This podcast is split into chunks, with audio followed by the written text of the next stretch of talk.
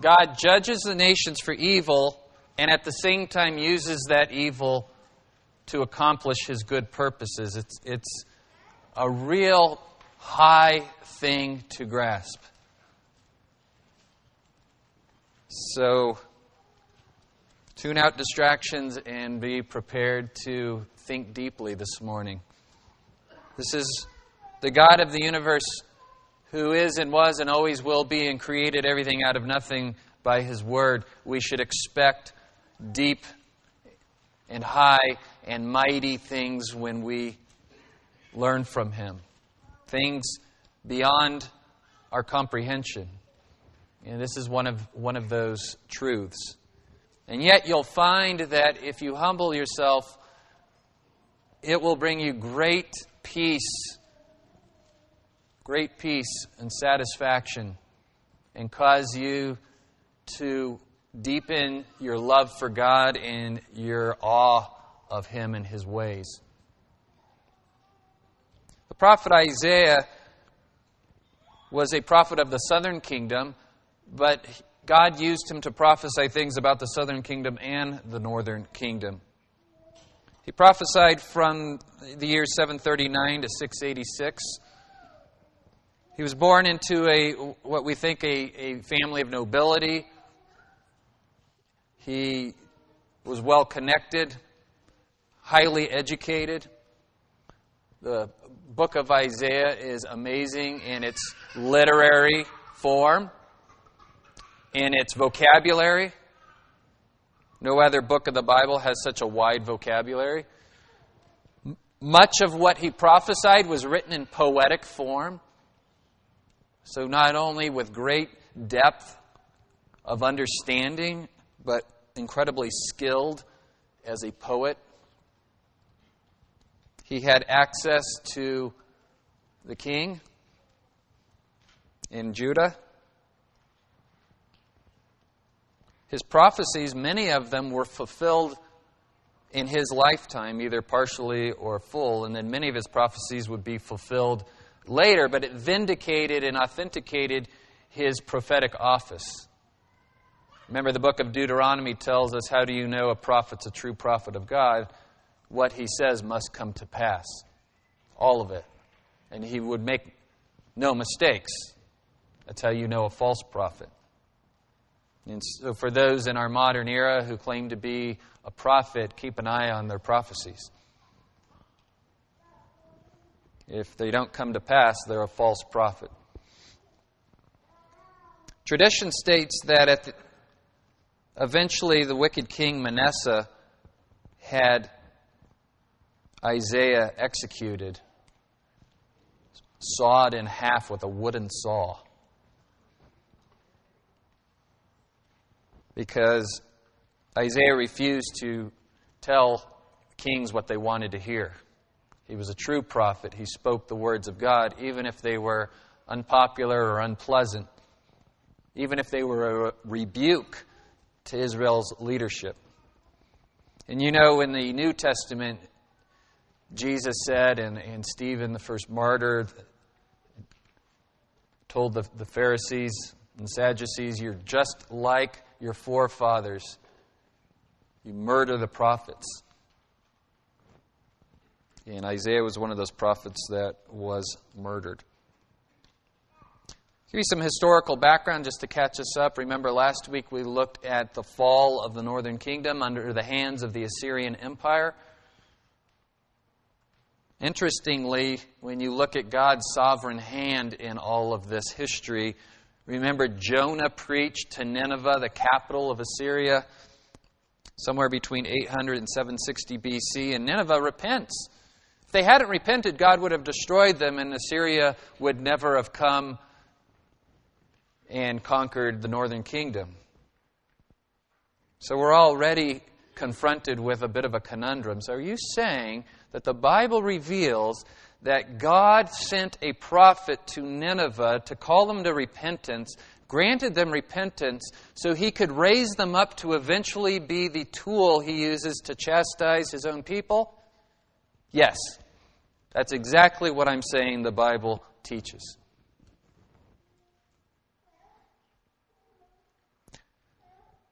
Now, they don't become this powerful empire overnight, and while they are weak, the northern kingdom becomes strong, the northern kingdom, Israel. Under the reign of Jeroboam II, Israel grows strong economically, politically, but the whole nation's a mess morally, theologically. They're idolatrous, corruption proliferated throughout the land.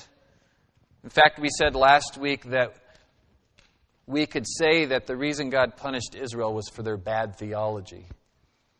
And we said last week don't think of theology as this little category that is for church or a Bible study or what the pastor does during the week to prepare for a sermon. Theology is what you believe about God, and what you believe about God, who He is, and what He does encompasses all of reality, all of life.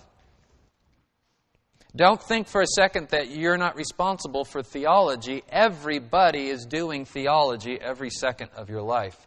The question is are you doing good theology or bad theology? If you're getting your theology from the Bible and you're interpreting the Bible correctly, you're thinking good theology. And if you're obeying what you read, you're doing good theology. You're trusting and obeying. Nobody's theology is perfect except God's. He can't have bad theology. Whatever he thinks about himself is the right theology. He can't think wrong thoughts about himself. He can't sin against himself. He's, his theology is perfect, and Jesus Christ came in the flesh and embodied perfect theology. And we've been using other words really for theology. Ten years ago, it was worldview. Now it's meta narrative. And 10 years from now, there will be some other word. But it's all theology. And I was excited to announce that we'll be putting a theological library together for those, both men and women, who want to study theology more deeply, to have a, all these references located in one area. We're also going to create a discipleship equipping center. Right? A place where we can disciple one another and have resources right there that we can grab and purchase and take home and, and read right away. A place where we can gather and talk and read together.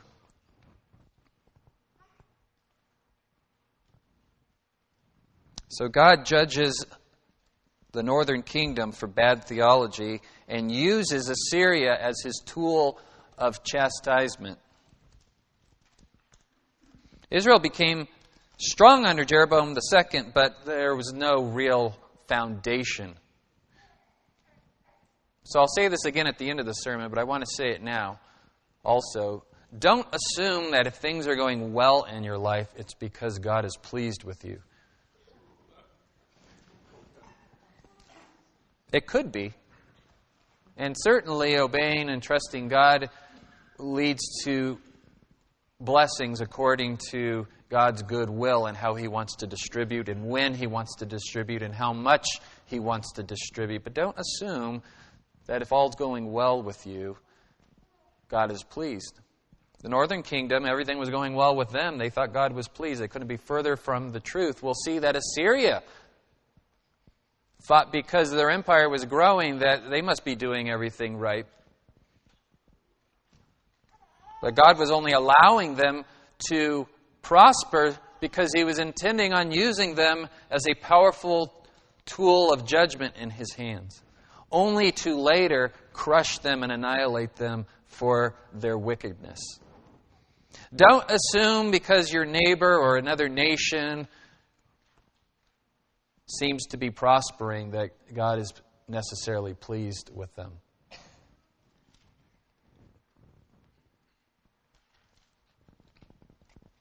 We need to take a sober minded look at our lives and evaluate our lives in light of the Bible and ask friends and family and our accountability partners to give us an honest evaluation of our life. Even, even if God is prospering your life, it doesn't mean there isn't any sin to repent of. There's always some sin to repent of. Fortunately, during times of prosperity, we tend to stop looking at ourselves in that way. All's, all is well. God must be completely and totally and utterly pleased with me. And of course, the minute one little thing goes wrong in your life, people assume, oh no, God is angry at me, or oh no, this isn't fair, or oh no, why is this happening to me? We need a bigger view of the world. We need God's view of the world to make sense of the world we live in. Back to Isaiah. Isaiah is prophesying in the south. And about the year 734 BC, he prophesies that Assyria will come and conquer the northern kingdom, conquer Samaria, the uh, capital of the northern kingdom, and that they would even come south into Judah and win some victories in and around Jerusalem, but they wouldn't conquer Jerusalem. Even though they looked like they had the numbers and the power and the will to do it, God would stop them at the gates of Jerusalem. And he tells Isaiah to tell King Ahaz in the south ask God for a sign, and he will give you a sign to prove to you that he will protect you. You don't need to go outside Israel and bribe and make unholy alliances with pagan nations to protect you. God will protect you. Well, Ahaz doesn't want to trust God. He, he, he's putting his security in his alliances that he's made and really putting his security in his own cleverness. My job as king is to make these alliances and protect my nation. Instead of my job as king is to go to the Lord and humble myself and ask for his protection. And so he feigns humility and he says, Oh, who am I to test God? I won't ask him for a sign. And so God says, Fine, I'll just give you a sign. And that's the famous Emmanuel prophecy we read at Christmas time that unto us a child will be born. That'll be the sign. And the sign is one of those prophecies that has a near fulfillment and a far fulfillment. In the near fulfillment, Isaiah's wife has a baby. The word Alma in Hebrew can mean young woman, it can also mean virgin. I believe that when applied to Isaiah's wife, it obviously means young woman. When applied to Mary, future fulfillment, it obviously means virgin. Bible translators have to pick one word, though, in your translation. So they pick the word virgin. But it can also mean young woman. Beautiful name you probably have an aunt or maybe a, a mother or grandmother with the name Alma. Of course, if she's your aunt or your grandmother, the second meaning of that word doesn't make any sense anymore. And I won't elaborate. And God says, You will name him Emmanuel, which means God with us. But neither Isaiah's baby was named Emmanuel, and Jesus obviously wasn't named Emmanuel. The point being, in both cases, it was proof that God is with us. So, metaphorically, his name will be Emmanuel, God with us. Well, what does Isaiah name his baby? Anyone know? Bonus points if you know the name of Andy. I know you.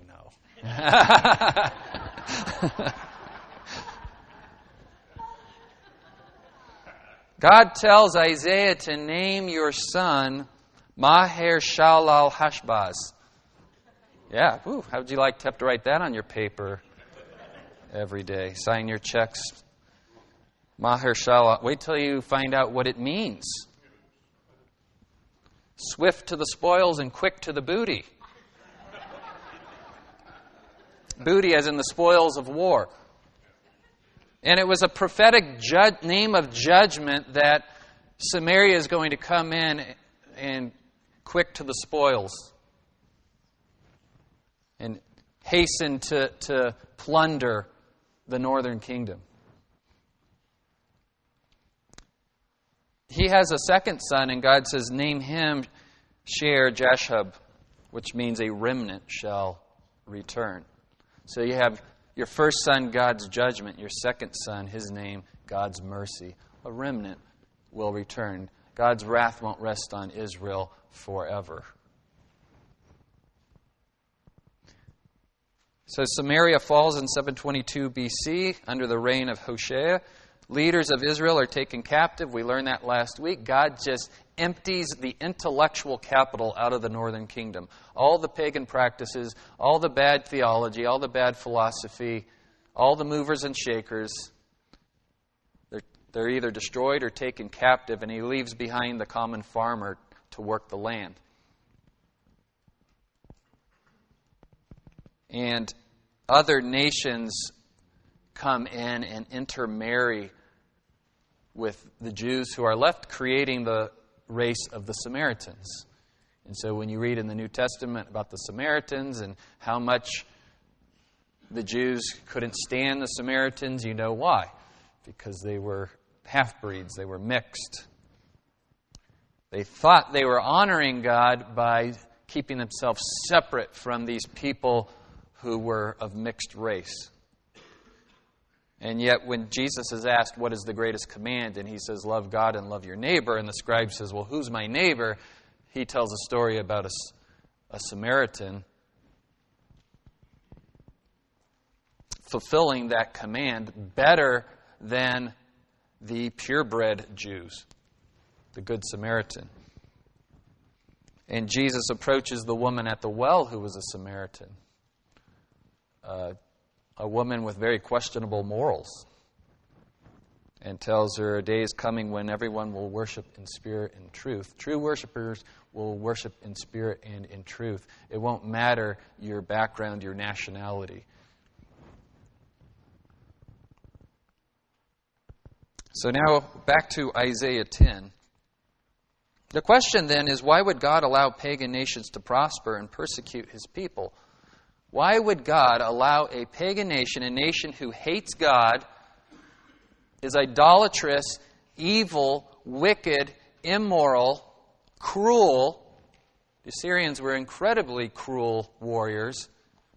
They were known for skinning their victims alive, leaving people impaled on sticks, standing up all over the land by the tens of thousands to send a statement to other nations don't mess with Assyria. When we talk about God punishing Israel, I think we have a tendency in our minds to bypass the horrors of war and just how uh, ugly and frightful. Because we don't want to think of a God who, who would allow such a thing and use it because of all the passages about God saying, I'm a father to Israel, we like the metaphor more of a father and his child. Like Israel needed a timeout. Well, in this case, the timeout was a devastating war. Sometimes the punishment is a famine, or an earthquake, or locusts or drought. Certainly, the punishment is always having to live with the natural consequences of our disobedience. Romans 1 God handed them over. What did he hand them over to? Sexual immorality and a reprobate mind. A reprobate mind is a mind that can't think what is good and what is evil anymore. Evil is good and good is evil. So we could say that America is already under the judgment of God. It's not when it's going to come, it's here. question is how bad is it going to get? How long and how bad will it be before God grants any kind of repentance or revival to our nation? Don't assume that America's prosperity has anything to do with God being pleased with us. He may just be letting us have enough money to buy some rope so we can hang ourselves with it.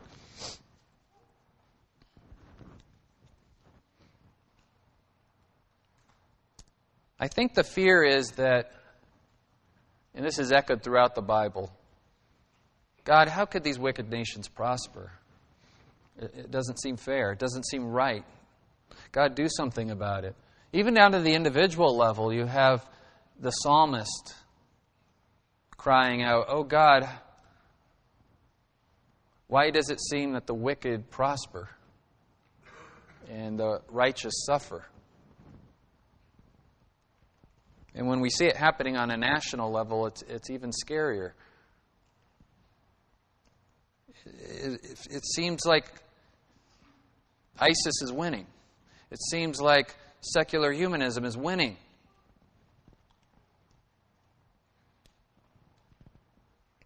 But that's just what things look like to us when we don't look at the world from God's perspective. And we get God's perspective when we read the Word of God. This, this is God's perspective. If He didn't speak to us and reveal things to us, we'd never know what was really going on. So He says, the prophet, Woe to Assyria, the rod of my anger, and the staff in whose hands is my indignation. That's an interesting juxtaposition of phrases. Woe to Assyria. We get that because they're evil, they're wicked. Woe to them. And yet at the same time, God's calling them the rod of my anger and the staff in whose hands is my indignation. So God is saying, I am using Assyria as my rod of judgment. And woe to them. Because you are going to create, commit great evil against Israel, my chosen people. I am going to use you to punish Israel, and you are going to create great wickedness. And there's a tension there. Well, wait a minute. Is, is, is Assyria to blame if God purposed and chose to use them to punish Israel? No, they're not off the hook. They purposed in their own hearts to attack and destroy and plunder God's chosen people. And God is going to use that evil to accomplish His good purpose, which is to chastise and discipline Israel so that the remnant will repent and return with humble hearts. And so it's this very fascinating and hard to grasp concept that God is holding this rod of judgment in his hand to Syria and at the same time saying, And woe to you. I'm using you in ways you don't even understand, and woe to you. I send it against a godless nation and commission it against the people of my fury to capture booty and to seize plunder and to trample them down like mud in the streets. And again, we think about the terror and horrors of war. And God, how could you, how could you do this to Israel? Is that the right word? Is God doing this to Israel? He is. But He is not guilty. Assyria is guilty. And beloved, the temptation will be for you and for me to want to protect God's honor by stripping him of his sovereignty. Well, I don't want to, I don't want God to be responsible for doing that to Israel and all those women and children being trampled and, and taken into slavery. So I'm only going to think about Assyria. Assyria did this. Oh, Assyria thwarted God's will? Are you going to protect God's character by making man more powerful than God? Careful. Which is more damning to God's character? Making him too weak to be able to get Assyria to do what he wants them to do? Or would it be better that you accept the fact that God uses evil to accomplish his good purposes, and yet he is not guilty of committing evil? Man, in our fallenness and our tendency to want to exalt ourselves, will often choose the former man's supposed free will over and against God's sovereignty. Well, if we can't do things that God doesn't want us to do, then our will isn't really free, they say. Oh, and so God's in heaven going, oh man, so much for plan A. I guess I'll have to resort to plan. There's no plan Bs with God. It's all plan A all the time. That is how sovereign He is, how powerful He is, how omnipotent He is. He knows the beginning from the end. All His prophecies come to pass because He, he makes them come to pass.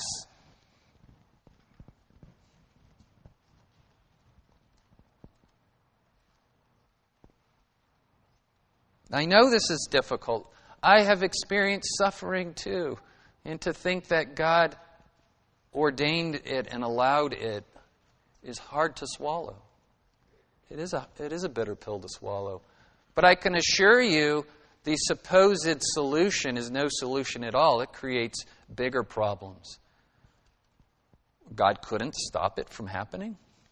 Is, is that a God you can trust? That God's no different than I am. And so theologians call it the problem of evil. If God is all powerful and all good and all loving, then why is there evil? Because if he was all powerful, he would stop it. And if he was all good and all loving, he would stop it. So the fact that there's evil in the world must mean that either God's not all powerful or he's not all loving and good. No, there's a third option. He is all powerful, he is all good, he is all loving, and he has a purpose for evil. So evil isn't meaningless.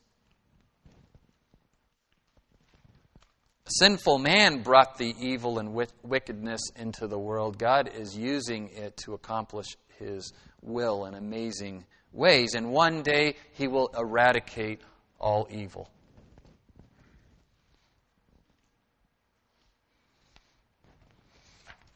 Assyria doesn't know that it's being used as the tool of God's chastisement. Remember, they're not reading the scriptures.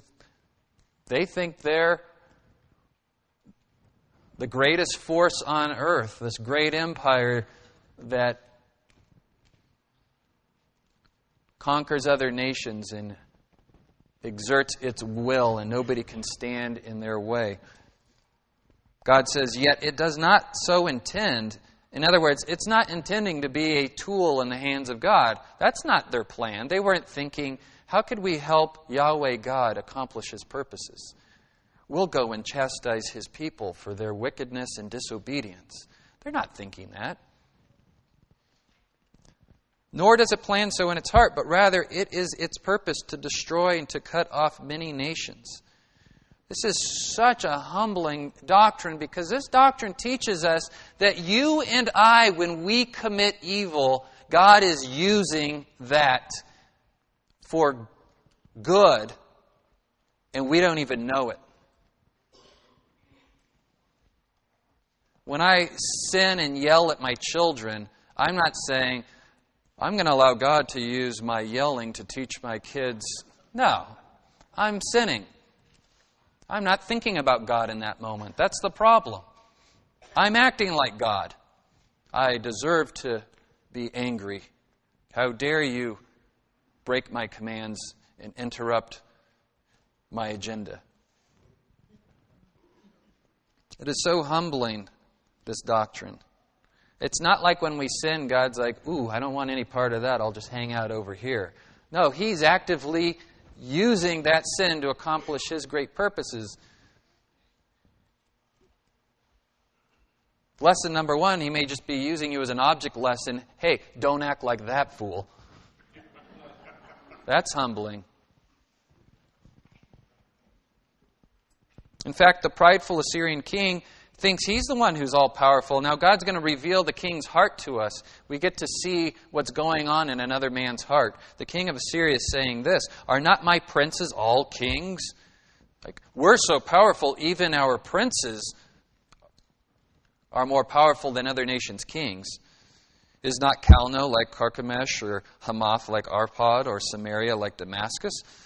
As my hand has reached to the kingdoms of the idols, whose graven images were greater than those of Jerusalem and Samaria, shall I not do to Jerusalem and her images just as I have done to Samaria and her idols? See, they had this warped view of reality that the more idols a nation had, the more powerful they were.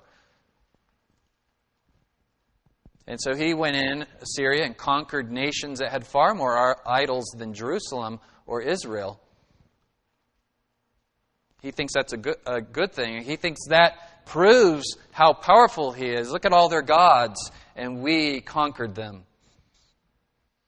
And since we conquered these nations that had more idols than Israel, it should be no problem conquering Israel.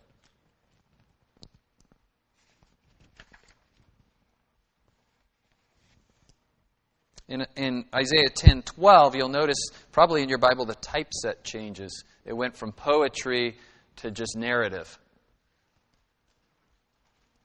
Isaiah, speaking the word of God, says, So it will be that when the Lord has completed all his work on Mount Zion and on Jerusalem, he will say, I will punish the fruit of the arrogant heart of the king of Assyria and the pomp of his haughtiness.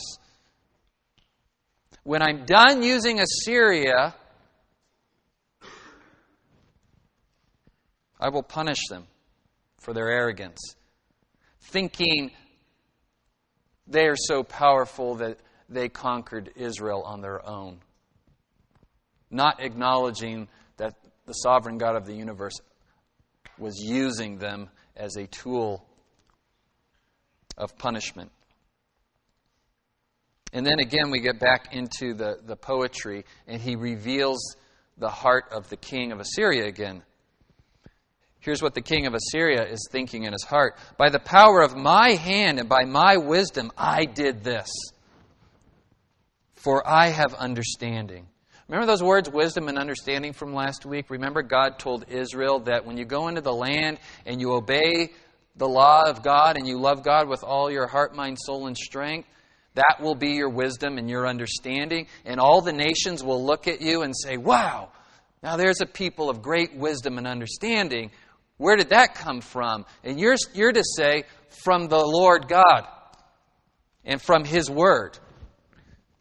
And so here's the king of Assyria saying, Look at all my mighty deeds. Where did it come from? My wisdom and understanding. And isn't that us so often? When we look upon our accomplishments and we forget God is sovereign.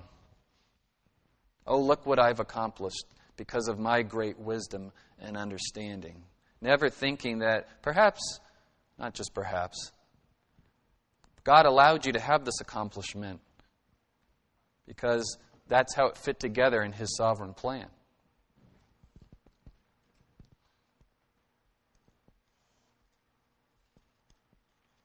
And the king of Assyria says, I removed the boundaries of the peoples, and I plundered their treasures.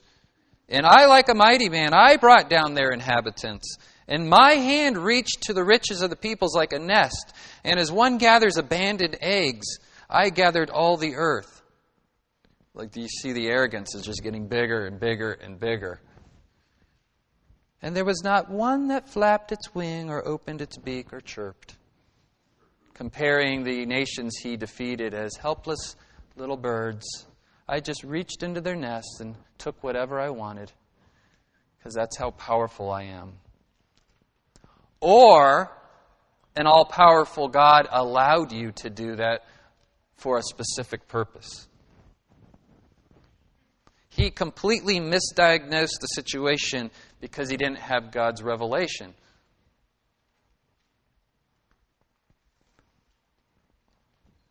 Heard a talk online from the Shepherds Conference. You can't get to all the sessions, right? So I'm glad they put them online.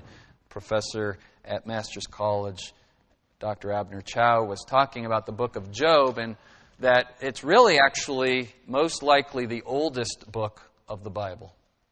The oldest book of the Bible.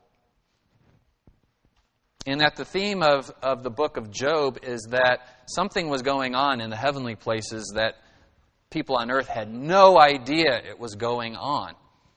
And Job suffered greatly for God to demonstrate to Satan that Job would still honor God's name and worship Him, even if his life was falling apart and all the things that we normally associate with praise were taken away from him. And so Job and all of his friends completely misdiagnose what's going on because they don't have God's revelation. And because at the beginning of the story, the writer of Job tells us what's going on in heaven, we get to see what God is doing. And we look at these people on earth and go, oh, they are so far from the truth. They're not even close. They think Job's being punished because of his sin. It's not what's going on at all. And so Dr. Chou said if it's the oldest book of the Bible, we could think of it maybe as the introduction to the entire Bible, which is this without God revealing himself and his plans to us, our guesses will always be wrong. So stop trying to do life apart from the revelation of God. You're going to get it wrong. I'm going to get it wrong. I'm always going to interpret things in my favor.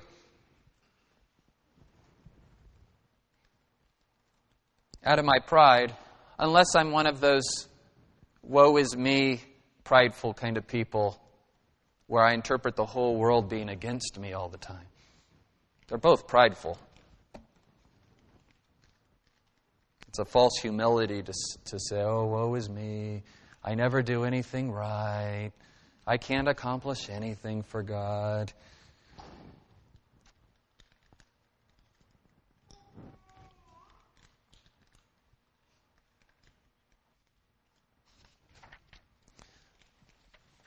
So God gives us the true perspective here. Isaiah 10:15. He says, "Is the axe to boast itself over the one who chops with it?" Assyria is the axe. Look at me, I took down this tree. No, the, the woodsman did. Is the saw to exalt itself over the one who wields it? That would be like a club wielding those who lift it. That would be like a club picking up the person who was picking up the club to hit somebody with. That would be like the rod lifting up him who is not made out of wood. That would be like the rod lifting up the flesh and blood that's holding the rod and using it to judge and punish others.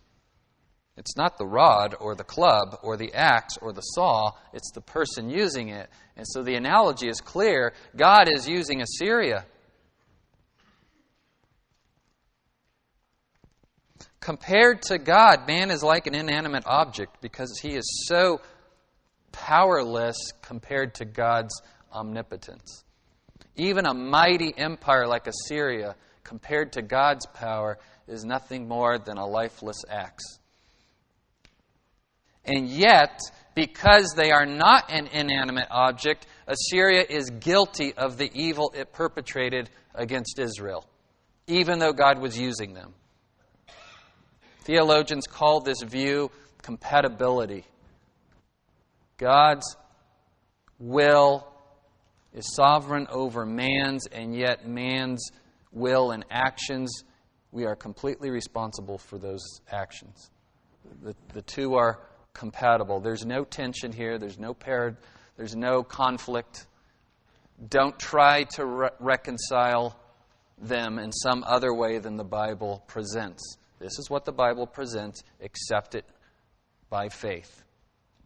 Even if it doesn't make sense to us completely on a human level, it makes sense to God. And you will only land yourself in way more trouble and way more confusion and way more fear and doubt if you try somehow to untangle this. Accept them both by faith. When God is finished with Assyria, he says he will completely eradicate their entire empire. Therefore, the Lord, the God of hosts, will send a wasting disease among his stout warriors, and under his glory a fire will be kindled like a burning flame, and the light of Israel will become a fire, and his Holy One a flame, and it will burn and devour his thorns and his briers in a single day, and he will destroy the glory of his forest and of his fruitful garden, both soul and body, and it will be as when a sick man wastes away.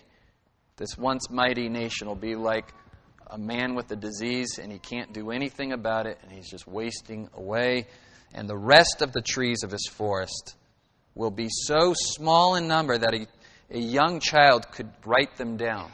A, a child just learning to count could number Assyria's population.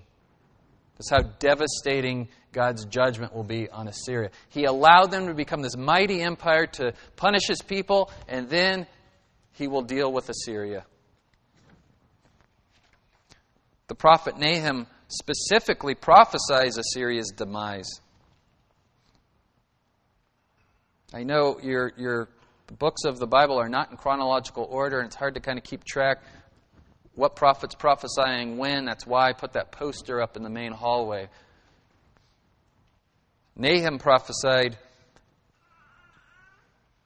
the book of the vision in Nahum of the, uh, the Elkoshite, a jealous and avenging God is the Lord. The Lord is avenging and wrathful. The Lord takes vengeance on his adversaries, and he reserves wrath for his enemies. The Lord is slow to anger and great in power, and the Lord will by no means leave the guilty unpunished. The Lord is good, a stronghold in the day of trouble, and he knows those who take refuge in him.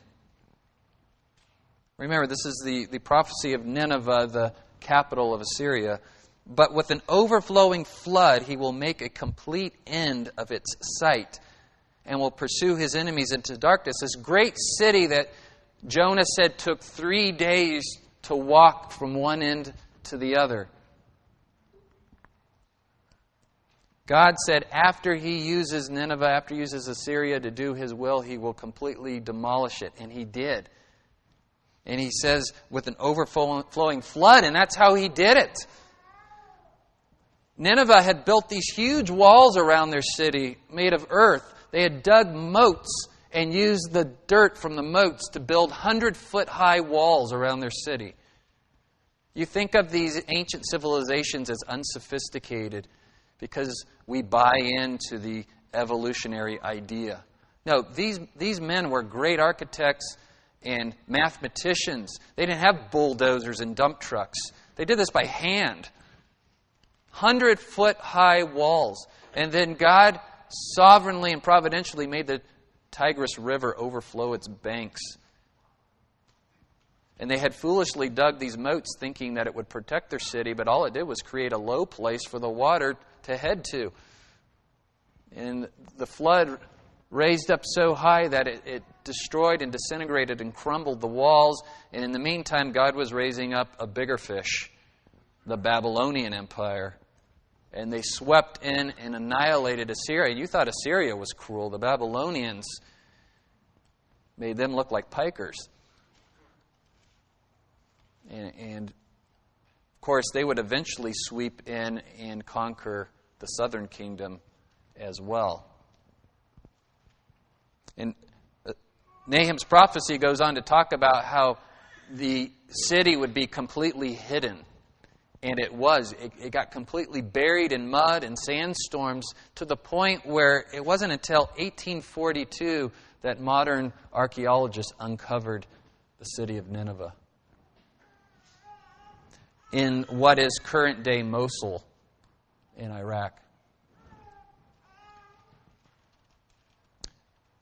God isn't going to turn a blind eye to evil. He may use it to accomplish good purposes for a time, but all evil will be judged eventually. And if you don't know Christ as your Lord and Savior, that ought to be a, a frightening statement. The God who can bring utter destruction on an entire empire righteously has the right to judge your sin and my sin. And the only way to escape his judgment is through the cross, through faith in Jesus Christ, who took all that wrath on himself, the flood of God's wrath, so we wouldn't have to, because we can't. We can't take it. We can't withstand that kind of wrath. Only God Himself, in the person of the second person of the Trinity, could take on God's wrath. God ends His prophecy with good news for, for Israel. Now, in that day, the remnant of Israel and those of the house of Jacob who have escaped will never again rely on the one who struck them. They won't put their faith in pagan nations to protect them, but will truly rely on the Lord, the Holy One of Israel. And we can take that truth into our own lives and say, if you put your faith in Christ, never again will you rely on the very thing that struck you down your pride and your own sin. Your pride and your accomplishments can't protect you from the wrath of God. In fact, it's the very thing that's bringing the wrath of God on us.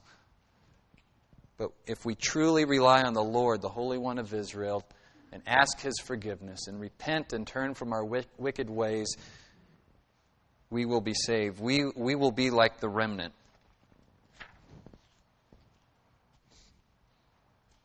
Because God not only works this way through nations, He works this way through individuals.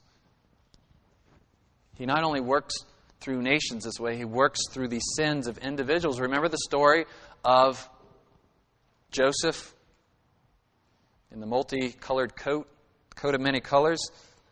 Nathan showed me this week, hat, hat tip to Nathan, and you could talk to him afterward, and he could tell you which professor pointed it out to him. Now, this is so amazing and so clear in God's Word. After Joseph's brothers throw him in the pit, sell him into slavery, he goes to Egypt. He becomes the number two most powerful man in Egypt and saves Egypt from famine and surrounding nations from famine. And the brothers come and throw themselves on, on the mercy of Egypt for food.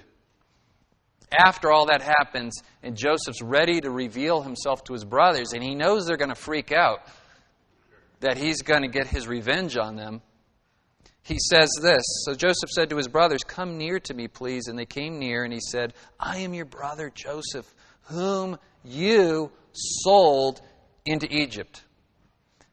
Here's the view of the situation without God's revelation. By human perspective, you sold me into Egypt. You committed evil. And you lied to our father and said I was dead, and you saw him sink into a deep depression, and you didn't care. For years, Dad suffered. And for all you knew, I was suffering. This is how wicked you are. You did this. You committed evil. You are guilty. Next line. Now do not be grieved or angry with yourselves because you sold me here, for God sent me before you to preserve life. There's man and God in the same sentence. Man was doing this, but God was doing this. For the famine has been in the land these two years, and there are still five years in which there will be neither plowing nor harvesting. And now this line only God, no man. God sent me before you to preserve for you a remnant in the earth and to keep you alive by a great deliverance. Now, therefore, it was not you who sent me here, but God. And he has made me a father to Pharaoh and lord of all his household and ruler over all the land of Egypt. So, does that mean that they're off the hook because God purposed to do this? Not at all. Genesis 50:20, the great summary statement of the whole story. As for you, you meant evil against me. You committed great evil. But God meant it for good in order to bring about this present result to preserve many people alive. So if God was in charge of the whole situation, then is he responsible for the evil? No. You meant it for evil. Man is evil. God meant it for good. God is good. Man evil, God good. Any questions? we keep it simple as we close. So, in closing, I want you to think about these four points here. Number one, again, prosperity isn't necessarily a sign that God is pleased with you or even that you earned it.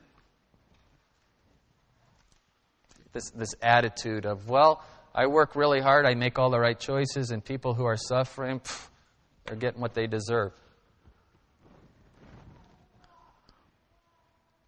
Take heed. Be careful. A haughty spirit comes before destruction.